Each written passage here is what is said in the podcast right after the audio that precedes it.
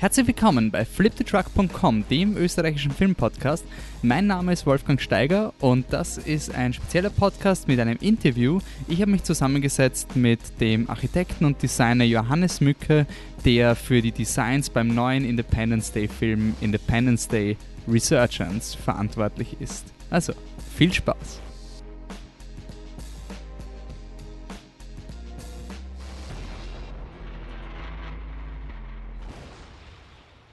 Okay, ich sitze hier mit Johannes Mücke gemeinsam, um Independence Day Resurgence zu sprechen. Äh, Johannes ist von Whiteshot Architektur und Entertainment Design und äh, seine Firma hat da einen großen Beitrag zu dem Film geleistet und wir wollen da jetzt ein bisschen über das Design von Independence Day Resurgence ähm, reden. Aber bevor wir dazu kommen, Johannes, vielleicht stellst du dir mal vor, ähm, woher du kommst und wie du überhaupt zu so einem großen Blockbuster gekommen bist. Ja, ähm, also ich habe, ich bin eigentlich Architekt. Ähm, habe da in Wien habe ich mein mein Master gemacht in, in LA. Ähm, bin dann in die Videospielbranche gewechselt. Erst zu Rockstar Vienna damals, als es noch gab, mhm. und dann Sproing. Ähm, und habe dann 2010 mit meinem Partner Oliver Bertram zusammen Whiteshot gegründet. Mit der Idee, dass wir dass wir halt die, die Verbindung zwischen Architektur und Videogame und Film Design eigentlich suchen. Ja? Irgendwo die Mitte, was so dieses Themendesign oder Szenariodesign oder wie auch immer man das nennen will, ähm, darstellt. Ähm, ja, und wir arbeiten eigentlich, seit es die Firma gibt, mit, mit Roland Emmerich und seinen, seinen Blockbustern in Hollywood zusammen, was natürlich spitze ist. Und wie ist es zum ersten Austausch mit Roland Emmerich gekommen? Ja, das war, das war lustig. Ähm, ich hatte als Student mal einen Job gemacht, der völlig in die Hose gegangen ist. Ein Kunde, der uns nicht bezahlt hat. Das war so ein furchtbarer Trickfilm, den wir auch nicht fertig gemacht haben. So einer von diesen Jobs, wo Studenten einmal kräftig von hinten mhm. durchs Fenster geschoben werden.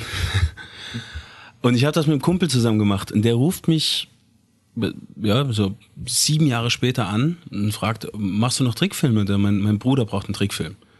Ich wusste nicht mal, dass er Brüder hat. Ich so, ach Mensch, du mein, meine Tochter kommt bald zur Welt. Ich weiß nicht, ja, soll mal anrufen. Und der ruft an und ist Harald Kloser, der Produzent von 2012, mhm. der vor, vorher 10.000 BC gemacht hatte. Ja, und mir fällt als erstes mal der Telefonhörer runter. Und dann ging es darum, dass wir für Charlie Frost, für diesen Charakter von Woody Harrelson, so einen ganz krude animierten Flash-looking Film machen, der die, der die Geschichte, der die Wissenschaft hinter dem Weltuntergang 2012 erklärt. Mhm. Und von da an ging es immer heiter weiter. Dann haben wir äh, die Titel, die Titelsequenz dann noch gemacht, Motion Graphics, dann haben wir für Anonymous noch einen Clip gemacht, White House Down, wieder die Titelsequenz. Dann war ich oft drüben in Los Angeles und habe ähm, mit Roland zusammen dann andere Projekte, die so, er hat ja immer mehrere in der Pipeline, mhm. ähm, die so irgendwie anstanden, designt, alles sehr Science-Fiction-lastig und dann ging es nach, dann ging es Richtung Independence Day irgendwann. Okay. Und bei Independence Day habt ihr euch ja wirklich ähm, massiv beteiligt, extrem viel Designs kommen von euch. Ähm, bevor wir überhaupt zu den einzelnen Designs kommen, wir 20 Jahre sind vergangen, die Menschen haben die Aliens besiegt. Yeah. Sie kommen natürlich wieder, wieso nicht? Ähm, was war jetzt die Design Challenge nach 20 Jahren? Worauf habt ihr eingehen müssen, wenn es zu Menschen- und Alien-Technologie kommt? Ja, es sind ja, also es sind drei, drei wichtige Sachen. Das eine ist einmal, was ist aus der Welt passiert, nachdem sie zerstört worden ist, quasi. Ja. Mhm. Und da waren wir als Architekten mal ähm, natürlich super dran, weil wir haben hier die ganzen Städtebauthemen gekriegt. Wie schaut Washington, Paris, London, Singapur, all die, all die Orte, die erneut dem Massaker zum Opfer fallen. Wie, wie schauen die 20 Jahre danach aus? Die, die, wir sind ja, also die Welt ist ja stolz auf den Sieg über die Aliens. Man hat zusammengearbeitet und und dieser Stolz repräsentiert sich in neueren, größeren Landmarks, massiveren Also es gibt ja auch so ein, also ein neues Nicht-Lincoln, äh, äh, dieses eine Memorial, dieser riesige Obelisk, der in Washington noch steht. Das Washington Monument ist, ist jetzt dreimal so groß, klar. okay. und, das, und das Capitol konnten wir neu designen und haben es gleich viermal so groß gemacht. Okay. Und es gibt neue Downtowns und, und natürlich hat sich das Pentagon verdoppelt und diese ganzen, die Washington Mall ist, ist größer, dicker, fetter und dieses Earth Space Defense Program hat jetzt ein eigenes Zentrum in Washington noch. Also wir haben halt lauter so Sachen uns überlegt, wie schauen die Städte jetzt aus, dass man sie erkennt. Ja. Aber dass man auch sieht, okay, aus der Zerstörung ist was Größeres, Schöneres gewachsen. Und es ist ja nicht nur so, dass die Menschen jetzt quasi brav alles neu aufgebaut haben, sondern wir, sie haben quasi Technologien, einen Besitz, die genau. wir nicht haben. Und sind, Independence spielt eigentlich jetzt, oder? Also quasi spielt 20 Jahre später, genau, ja. aber in einem anderen Jetzt. Also in einem parallelen Es hat sich quasi jetzt, technologisch auch irrsinnig viel getan. Das ist schon dieses Earth Defense Earth Space Defense, Earth Space Defense Program angesprochen. Ähm, was, was ist da dann eingeflossen, wenn man von den Landmarks zur Menschentechnologie geht? Ja, wir haben, wir haben ja ähm, nun das Glück gehabt, dass, dass mit den Aliens auch deren Technologie auf die Welt gefallen ist. Und die wird jetzt im großen Stil, wird die geerntet und extrahiert aus diesen gigantischen City Destroyern und, und Fightern, die jetzt überall rumliegen. Mhm. Und ähm, die wurde jetzt kombiniert mit, mit NASA-Technologie. Ja, so, und aus NASA und Alien entsteht ESD, dieses Earth Space Defense Program. Mhm. Und fürs Design war das natürlich extrem cool. Auf der einen Seite äh, ging es darum, wir haben jetzt eine Basis auf dem Mond, ja, wo, wo eine von diesen City Destroyer Kanonen da irgendwie ähm, äh, äh, stationiert ist und wir haben so einen Gürtel von Satelliten mit diesen Kanonen um die Erde, bis hin zu Feuerwaffen, womit die Leute jetzt rumlaufen und schießen. Mhm. Und das Coole war, wir konnten alles, was irgendwie irrational ist in diesem Film, damit erklären, dass wir sagen, ja, es gibt ja diesen Hybrid jetzt aus menschlichem Know-how und Wissenschaft und mhm. Raumfahrttechnik und Alien Technology. Und das äußert sich auch in einer Art, ähm, man kann jetzt plump sagen, ein grüner Kreis. Genau, das richtig. ist quasi ja. der Cue, den man als Publikum hat. Grüner Kreis, komisch. Genau. Und wie bist du überhaupt auf, weil es ist nicht nur ein grüner Kreis, natürlich kompliziert, aber was ist da eingeflossen, bis du zu diesem Element gekommen bist, dass dem Publikum immer sagt, Alien-Technologie, ohne dass man es jemals quasi erklärt. Das ist eigentlich immer klar. Ganz genau, ja. Also das, um ein Stückchen zurückzugehen, wir haben, ähm, wir haben lange gebaggert irgendwie in Hollywood, dass man da, komm, holt's uns dazu, wir machen ein Raumschiff, wir machen es umsonst, egal, wir wollen ein Raumschiff machen.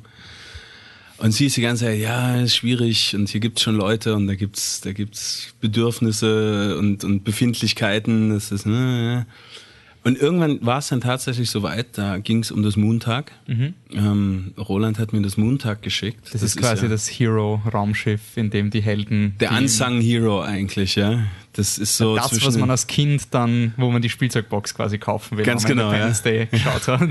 Äh, neulich hat eine Dame äh, von einer Journalistin gefragt, äh, das wäre doch wie R2D2 irgendwie. Und es hat nie jemand dran gedacht, aber ich finde den Vergleich total nett. So ein bisschen es sieht ein bisschen plump aus, schaut so ein bisschen aus wie das, das Maultier zwischen den ganzen Schlachtrössern, weißt du, aber wächst zum großen Helden. Ist eigentlich der Sympathieträger, der uns mhm. alle rettet nachher. Naja, und, und das war aber noch nicht dort, wo es sein sollte. Das war noch nicht so ikonisch und Roland hat gesagt, na dann los jetzt, probier. Mhm. Haben wir mal einen ersten Entwurf gemacht, der war gut. Der, mit dem ging es dann in die Greenlight-Präsentation bei Fox. Was was hat dieses Montag alles machen müssen oder habt ihr freie Wahl gehabt beim äh, Design? nee, das war, das ist wie so der Weltraumgabelstapler. Das muss, das muss eine ganze Menge Sachen können. Als erstes hat es zwei riesige Roboterarme, mhm. mit denen es überall hingreifen. Das muss YMCA tanzen können, das Montag mit den beiden Armen, kannst du sagen. Okay. Auf denen kann es stehen, kann, vorne kann es greifen, hinten kann es greifen und Sachen auch laden und zur Erde tragen. Und das ist das wichtigste Feature. Ne? Und dann muss es, gibt es da so zwei Weltraum-Trucker, ja, die das, die das, die das so äh, bedienen und da drin auch pennen, quasi. Also es ist ein bisschen so eine Man-Cave-Gefühl, muss es schon auch haben. Mhm. Im Cockpit Riesenfenster, was immer ein filmisches Thema ist. Ja, du musst die Kamera, äh, du musst den Weltuntergang durch die Fenster sehen, aber auch reinzoomen können. Und ein Rear Cockpit. Ja, und dann ging es nach LA für mich äh, Roland hat gesagt, super, super gelaufen. Mhm. Go for it.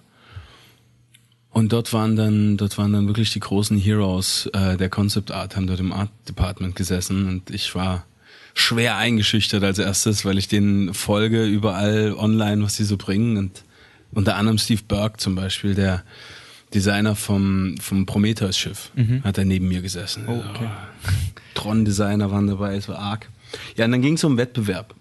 Roland hat gemeint, okay, neues Design fürs Montag, jetzt muss es baubar gemacht werden. Ja. Jeder macht eins. Und, und ich mag eigentlich Wettbewerbe. Das, man wird besser, wenn es Competition gibt. Ja.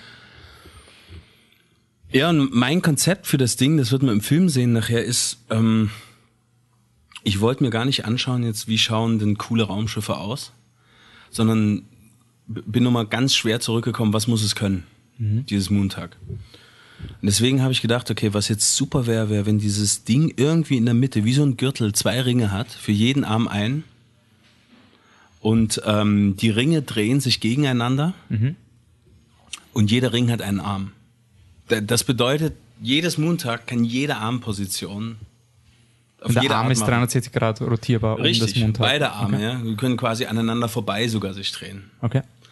Und es sieht irgendwie so absurd aus. Das, das gab es noch nicht. Das Ding kann wie ein Frosch auf diesen beiden Armen stehen zum Beispiel. Das mhm. hat Roland sehr gefallen. Dann ging es darum, es musste klein sein. Wir mussten durch Highwaybrücken durchfahren. Mhm. Und wir mussten auch durch, das, das musste auf so einen 18-Wheeler draufpassen, es musste von verschiedenen Locations. Also es, da geht es jetzt nur um Trans quasi Set-Transport, ja, Logistik. Genau, richtig. Okay. Das konnte nicht so ein Riesenmonster sein, wie wir es immer angedacht hatten. Mhm. Deswegen habe ich mir ein paar Bürostühler mal auf, auf, den, auf den Boden gestellt und ein bisschen Klebeband genommen und mal abgeklebt, was ist der kleinstmögliche Raum, wo eine Kamera noch fahren kann, ja. Und mhm. äh, äh, wo das Acting und das Storytelling noch funktioniert. Und das habe ich ernst, das habe ich wie eine Kartoffel ein, zwischen diese Ringe gepackt. Einfach in die Mitte reingeschoben. Mhm. Bisschen cool Raumschiff-Look, wie man es so kennt. Drumherum gebastelt und fertig war es Montag eigentlich. Ähm, und dann kam es zu diesen Paketen, von denen du gesprochen hast, weil die machen, das Montag fliegt wirklich, das fliegt in fünf Stunden auf den Mond. Mhm. Äh, willy-nilly, wie die Amerikaner sagen. Mhm. Und so machen das auch die Alien Fighter und die dringen ein und aus aus der Atmosphäre. Ähm, das ist wichtig für Storytelling und wir haben die Möglichkeit dazu, dass wir sagen, Alien Technology, plus der Zuschauer muss überall auch sehen. Also mhm. wann immer er sieht Alien Technology, mhm. sollte er eigentlich keine Fragen mehr stellen, weil das kann ja alles. Hinterfragen wir nicht. Und dafür habe ich dieses Paket entwickelt. Es gibt ja auf dem, auf dem alten Alien Fighter von 1996 gibt es diesen Roland nennt es über den Zylinderhut, der hat ja oben so einen kleinen mhm, diesen Kamm, so Dutt, diesen ja. Irokesen eigentlich. Ja, ja, oder? genau, ja. ja. Und da ist ein Kreis drin. Und den habe ich genommen, habe gesagt, das wäre der Antrieb. Mhm. Hab den extrahiert quasi, die Technologie und, und so ein bisschen diese Finnen, die dieser alte Fighter hat, die habe ich auch noch genommen und dran gepackt und außen drum dann Casing im NASA-Look. Mhm. Ja, und und das Paket, das hat dann einen ganz typischen Look und das haben wir unter den Bomber geklebt und unter den Fighter und vier ans Montag dran und mhm. an diese Plattform und das ist überall dort, wo wir halt erkennen sollen. So, das kann schweben, fliegen und Hyperspeed. Okay. Ja. Und ist es dann bei, wie ist dann weitergegangen? Also ihr habt jetzt eigentlich, ihr habt eigentlich wirklich irrsinnig viel gemacht. Ihr habt die Städte designt, ihr habt das Montag gemacht und auch die, äh, das, also die, die ganze Fighter-Technologie der Menschen und Aliens, oder? Ja, vor allen Dingen, die, ja, die Alien-Welt war eigentlich das, das Größte. Also wir haben auch noch Sets gemacht, äh, die Titelsequenz haben wir nachher auch gemacht, äh, Storyboards, also wir waren wirklich am Schluss, ja, massiv beteiligt. Ich war auch viel am Set in Albuquerque und wir haben dort supervised und so ein bisschen geplant auch und mhm. unsere eigenen Sets auch gehabt, die wir gebaut haben. Ähm, Wie wird das dann gemacht? Steht dann da, äh, haut man dann Greenscreen hin und sagt, ja, da werden wir uns nachher quasi ein, ein cooles Schiff überlegen, wie das ausschaut und die Schauspieler müssen halt mal ja, mit ein bisschen. Dem, quasi, aber das Montag hat schon gegeben. Das, das Montag war gebaut. Immer schon da. Ja, und der Fighter, der menschliche Fighter auch. Okay, weil die Schauspieler immer eingestiegen sind und so. Aber ja, ja. Alien Fighters waren Nee, die hat's, das, da gibt's ein paar Shots vom Alien Fighter, von dem gab's nur das Cockpit. Das hatten wir auch gebaut. Mhm. Aber es war super. Ähm, James Woods äh, und ähm, Nick Wright sind die beiden Writer, mhm. also die, die Drehbuchautoren. Und die haben dann immer Direction gegeben, neben Roland zusammen für die Schauspieler, was jetzt passiert. Ja. Äh, das war super.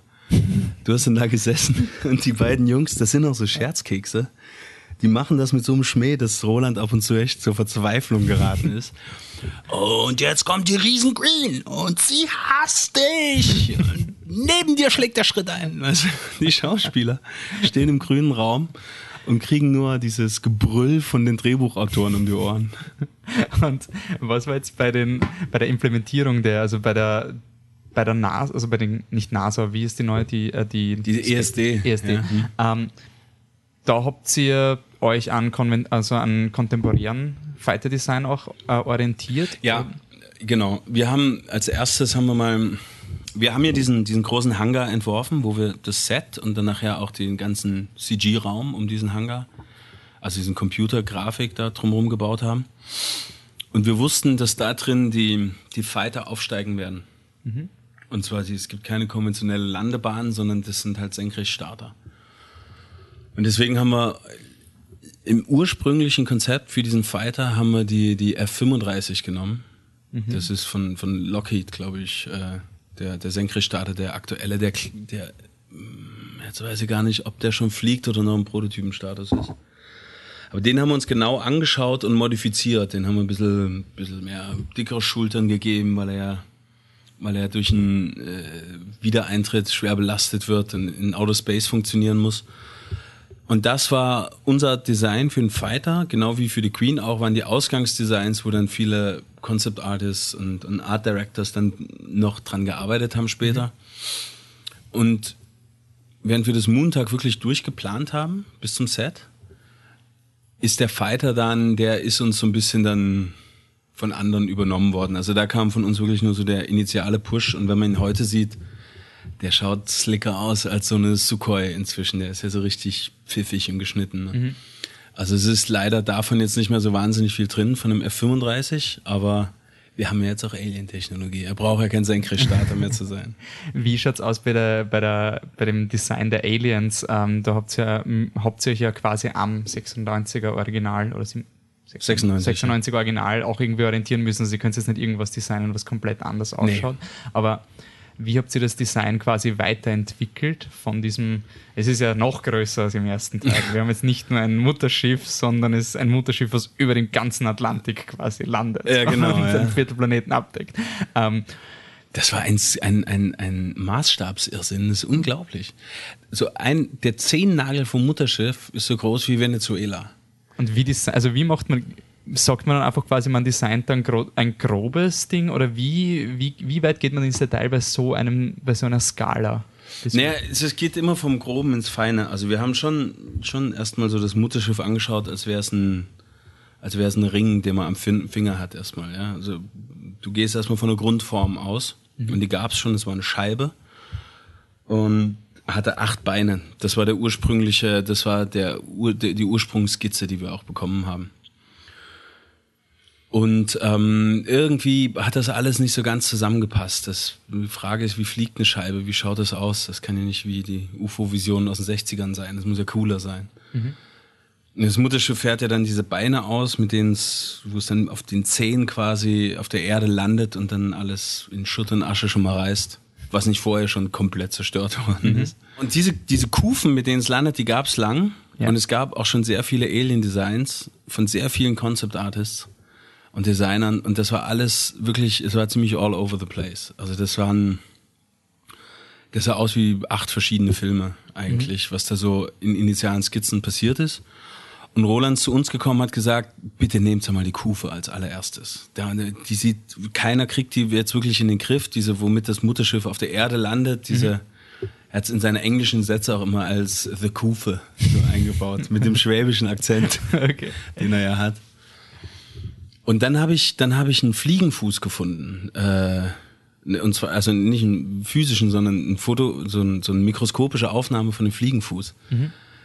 Und der sah so geil, das sieht so cool aus. Das sieht so bedrohlich aus und so, ja, nicht, nicht komplett Alien, aber auch nichts, was unseren Sehgewohnheiten entspricht, weil es halt mikroskopisch ist. Mhm. Und habe den mit ans Set genommen, habe ihn Roland gezeigt und der hat einen Freudensprung gemacht. Wow, es ist super. Und er hat noch diese Haken an Seiten, womit er sich ins Glas schlagen kann, wenn er, wenn er die Scheibe hochläuft. Und genauso könnte das Mutterschiff hier in die Erde reinhacken. Und also auf einmal hat die Fantasie angefangen zu fliegen. Mhm. Im wahrsten Sinne des Wortes. Und mit diesem Fliegenfuß nachher habe ich diese Füße entworfen. Und zwar hatten wir drei Designeinflüsse. Das eine war, wir müssen treu an dem Look vom ersten Teil bleiben. Ja. Das zweite war, wir wussten jetzt, die Alien lassen ihre Technologie wachsen. Die haben also nicht, nicht irgendwie Schrauben und, und, und Muttern, sondern die lassen das. Das, die, also ist so Biomechanic? Ja, oder? genau, das, das wächst so. Ja. Wir haben da eine Intelligenz drin und brauchen da Magma und sowas dazu, damit diese Füße wachsen können. Okay. Und die ganze, die Fighter, das Schiff, alles. Okay, das ist auch der Grund, warum im Schiff dann so Pflanzen sind? Ne, das ist, um die Aliens zu ernähren. Okay. Die okay. haben dort ihre Felder im Mutterschiff, ja. Okay, aber sie, sie wachsen auch tech totes, also. Genau, aus, aus Stein und Erz und so weiter lassen ihre, ihre Technologie wachsen eigentlich. Mhm. Das, das ist das Konzept. Also das war Nummer zwei, es muss organisch ausschauen. Und dann war für uns dieses, dieses Leitbild ähm, Insektenwelt auf einmal über diesen Fliegenfuß. Weißt du? Und wir sind über, wir haben uns alles genommen, was es an Alien-Sachen gibt. Alles. Mhm. Und es gab da noch ein paar Sachen, die dazugekommen sind. Und haben das komplett neu nach diesem Leitbild entworfen. Füße waren da, wir haben gewusst, okay, das ist der Look. Jetzt konnte man applizieren auf den Fighter, auf dieses ganze Mutterschiff, dieses gigantische Ding und das immer, immer in immer tieferes Detail gehen. Da gibt es ja ganz viele Sets auch. Mhm. Ja, an ganz vielen Stellen am Mutterschiff passieren ja Sachen. Und so haben wir eigentlich die kom komplette Alien-Welt redesigned, alles auf dem Erbe von dem großartigen Patrick Tatopoulos, der ja mhm. die Designs für den ersten Film gemacht hat. Ja, der dann auch, äh, der hat dann die, an, äh, nicht die Underworld, diese Vampirfilme hat er auch gemacht. Ja, immer richtig, diese Designs genau, Godzilla ja, ja. hat er ja, auch irgendwie designt. Der ist jetzt ein Riesenshot in, in Hollywood, der hat's aber und der ist tatsächlich auch ab und zu mal reingekommen, um den Designern von den Aliens ein bisschen nochmal unter die, unter die Arme zu greifen. Und war es jemals ein Problem bei dem, bei dem Alien-Design, wenn man das neue Mutterschiff anschaut, das ist ja wirklich so, ich weiß nicht, wie es beschreiben so wie so quasi wie ein Salatkopf von der, von der Struktur. Es sind sehr viele, sehr mhm. viele Layers quasi mhm, mhm, im Vergleich zum smoothen Design aus dem ersten. Ja. War das jemals dann irgendwie ein Bedenken, dass es zu weit weg entwickelt? Nee, weil es ist ein ganz, es ist, es hat einen ganz anderen Sinn als das Mutterschiff, mhm. weil es ist ein Harvester. Mhm. Der kommt auf die Erde wie so ein, ja, kannst sagen, wie eine Zecke eigentlich. Ja. Und bohrt in die Erde nachher rein, um ja. das Magma aus der Erde zu saugen. Okay. Das, ist, das siehst du schon in der Titelsequenz. Und das ist jetzt kein, also es macht die Erde nicht a priori, sondern a posteriori kaputt. Okay. Ja, also während im ersten Teil sind sie kommen, um die Erde zu zerstören, ja. kommen sie jetzt, um zu sagen, fuck it, wir holen, was wir kriegen und lassen den Haufen Asche zurück. Okay. Ja. Und von der ähm, von dem Raumschiff-Design, von den Fight Alien-Fightern, was ist, äh, was habt ihr da überlegen müssen? Also wie habt ihr da das ähm, Design irgendwie gleichzeitig bei, also kontinuitätsmäßig beibehalten, aber doch irgendwie anders gemacht? Also kontinuitätsmäßig war wichtig, dass wir erstens, wir sind, auch wenn es jetzt quasi vier Arme und das Cockpit nach vorne streckt mhm. ja, und nicht mehr diese fliegende Untertasse aus dem ersten Teil eigentlich ist,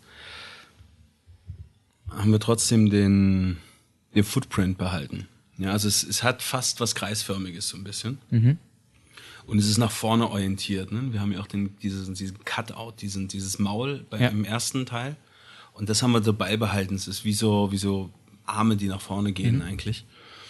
Und dann die beiden, das Hütchen, was er hatte, die haben wir auch wieder eingebaut. Und weiterentwickelt haben wir es insofern, als wir es jetzt wesentlich slicker und dynamischer, eher so ein bisschen an heutige Sehgewohnheiten angepasst, auch a bit more sexy gemacht haben. Mhm. Aber auch die, ähm, diese, diese, diese Chitinpanzer-Thematik von den Insekten da drin wieder, weißt du, so ein bisschen dieses biomimetisch organische haben wir, haben wir eingeführt. Hat dieses Redesign auch Auswirkungen auf die Aliens, die Rasse selber gehabt? Sie schauen sehr ähnlich aus wie der erste, aber ja. quasi ihre Umgebung, ja. ihr Cockpit oder sowas. oh ja, Cockpit total. Ja, ja. Nein, das Cockpit war im Mordsfun. Also die Aliens selbst, die, die sehen sehr ähnlich wie die alten aus, bloß ein bisschen heftiger. Mhm. Sehen deutlich brutaler aus, ein bisschen andere Proportionen und haben diese, dieses Thema mit diesen Biomechanical Suits, dass das eigentlich schwache Wesen sind, die in, wie in so Gundams Mhm. eigentlich drin sind, oder? Das sind wie so Walker-Suits. Ja. Und auch, dass sie eben, was mir aufgefallen ist vom Design her, die, die Augenpanzerung irgendwie, die sie haben, diese, Ja, ja. diese Fasern, Ja, die sich genau. quasi drüber, drüber das legen. ja. ja. Genau. Das ist alles in, bei Weather entstanden. Das war Okay. Aaron Sims und Weather Workshop, die haben die, die Final Touches zu den Aliens gemacht. Okay. Ähm, aber das Cockpit, das hatten wir sogar gebaut, was total spannend war. Und zwar haben wir das, wir haben das so entworfen. Es gab ein Cockpit, was auch gebaut worden ist, was aber in der Kamera nicht mehr funktioniert hat und es wurde abgebrochen, das Set, und wir bekamen den Job, wir machen jetzt, wir machen mal eins. Und die Hauptaufgabe war, es muss in sieben verschiedenen Kameraperspektiven funktionieren. Also haben wir als erstes mal im Computer die Kameras gesetzt und dann immer wieder durch die Kameras gleichzeitig geschaut, während wir gebaut haben. Also wir haben so ganz grob angefangen eigentlich, das zusammen, zusammen zu zimmern und ähm, immer wieder überprüft. Und als das Blocking dann gepasst hat, ja, also die, die Grobstruktur, dann konnten wir schon mal anfangen, die Pläne zu machen, das, das für die Stage zu bauen. Und dann bin ich hergegangen, dann kam der schöne Moment, wo man pinseln durfte. Und habe über dieses grobe 3D-Blocking dann drüber gepinselt und so richtig schön organisch, so ein bisschen gigahaft, kann man fast sagen. Alles digital oder alles oder schon Ne, sch- schon im Photoshop, also gemalt, ja. ja, ja auf, auf Basis von 3D-Modellen, halt so Paint-Overs nennen wir das. Okay. Ja. Und dann hatte ich, hatte ich vorgeschlagen, weil ich das so kenne aus unserem Prozess, dass wir damit gleich direkt das im Computer sculpten und das von der CNC-Maschine, Fräse oder, oder, oder Plotter oder was auch immer plotten lassen, damit wir gute Kontrolle haben. Und ähm, Brad Ricken, der Art Director, der dem mir geholfen hat, das zu supervisen, ähm, den Bau, der hatte Roland dann davon überzeugt, dass das ein Creature Modeler aus LA machen sollte. Okay. Also ganz gut etablierter großer Laden, Amalgamated heißen die. Die haben schon für Starship Troopers damals die Aliens gemacht. Und der soll das Cockpit machen. Ich habe echt, die haben mir echt Sorge gemacht. Aber das Krasse war dann, die haben dann nach meinen Bildern, ich habe da die ganzen äh, Joysticks und die Sessel und irgendwelche Konsolen und, und äh, also sämtliche Details und die Innenwände und so weiter, die waren alle gemalt eigentlich. Die haben das alles mit Ton nachmodelliert. Okay. Also ich habe das, ich habe die ersten Fotos dann gesehen und auch äh, vor Ort dann gesehen und habe gedacht, das kann nicht wahr sein, Leute, ihr seid wahnsinnig. Erstens ist das symmetrisch und zweitens, ich meine, ihr werdet ja viel schneller. Das haben die abgegossen nachher mit mit äh, Kunstharz, mit so einem verstärkten Kunstharz. Und diese kleinen Unsauberkeiten, die da entstehen, das ist so geil geworden. Das ist unfassbar. Das ist das, das, das coolste Alien-Cockpit, was es geben kann. Ich bin so massiv stolz darauf, wie das rausgekommen ist. Und die haben wirklich, die haben da dran gesessen und jede Falte, jeder kleine Pimpel, der da irgendwie in den Paintings ist, den haben die übersetzt. Und, und genauso nachgebaut in null Zeit. Das war der Hammer. Das war echt der Hammer. Als würdest du so dein kleines Baby bis zur Schulreife wachsen sehen und zwar in zwei Monaten. Okay. Du? So, aber jetzt ist das Baby nicht nur on set gewachsen. Du bist im Kino gesessen. Ja. Du siehst diesen Film. Ja. Wie ist das? Wie, wenn der Montag dann quasi was tut, wie fühlt sich das an? Oder? Na, Hammer. Das ist echt krass. Aber man hat auch, ich, also bist natürlich mega stolz. Aber man hat, ich habe auch nicht mehr den Abstand gehabt, um zu sagen, ist der Film jetzt gut oder nicht. Das war ein bisschen blöd. Ich, ich kann es nicht beurteilen. Ich finde ihn halt super geil, aber ich Aber war ja was- auch mit dran. Was meinst du, was kam, also dann bleiben wir positiv, was, was, was wünschst du dir, dass die Leute an dem Film sehen, wann sie den Film sehen? Ich, ich, ich muss sagen, all diese Visual Effects, die in dem Film jetzt äh, zu, zum großen Teil vorkommen, die sind auf einem unfassbar hohen technischen und visuellen Niveau. Also es ist wirklich, du kannst Set und, und, und virtuellen Hintergrund, du kannst es nicht mehr voneinander trennen. Und Roland hat ja gesagt, er hat auch deswegen so lange gewartet, weil er darauf gewartet hat, dass die, dass die Technologie so weit ist, dass man seine Visionen in, in dem Maßstab auch umsetzen kann. Und ich glaube, das Warten hat sich gelohnt. Es ist jetzt, er hat dort so viel Power reingelegt in die Visual Effects. Mhm. Das ist ein Spektakel. Okay. Ja. Gut, dann machen wir noch einen kurzen Ausblick. Was steht jetzt gerade bei dir als Projekt irgendwie an? Ist jetzt quasi, geht es in Hollywood mit Hollywood-Projekten weiter oder fokussiert ihr euch an? Also wie geht es mit White Shot und für dir weiter? Ja, White Shot ist ja, macht ja zu einem größeren Teil noch als, als, als dass wir Film- und Entertainment Design machen, Architektur. Mhm. Da kommen ein paar riesen, riesen Mutterschiffe wieder rein. Aber architektonisches und sehr viel Büro-Interiors und solche Sachen, die wir da tun. Ähm, ja, und ich komme gerade, ich komme gerade, vor, vor, zwei Tagen habe ich mit Roland jetzt zusammengesessen ähm, an Moonfall. Der mhm. ist jetzt angekündigt. Das ist ein nächster Science-Fiction-Blockbuster. Und ja, wir haben schon die ersten Designs wieder ihm präsentieren können. Mhm. Darf man schon sagen, in welche Richtung Moonfall geht? Ist es quasi utopischer Sci-Fi oder kontemporärer? Also es ist, es ist so die Mischung aus Close Encounter mhm. mit 2012. Oh, okay. es, wird, es wird immer größer. Okay. Ja. Na passt. Dann sage ich danke fürs Interview und äh, viel Erfolg noch. Danke. Ciao. Ja, das war unser Interview mit Johannes Mücke. Noch einmal vielen, vielen Dank für dieses Interview, dass das so tief in die Materie hineingeht. Es hat uns sehr gefreut. Äh, wir hoffen, ihr hattet Spaß dabei beim Hören. Äh, wir melden uns mit einem nächsten Podcast wieder im regulären Programm, der auch ganz normal mit der Viererkonstellation erscheinen wird.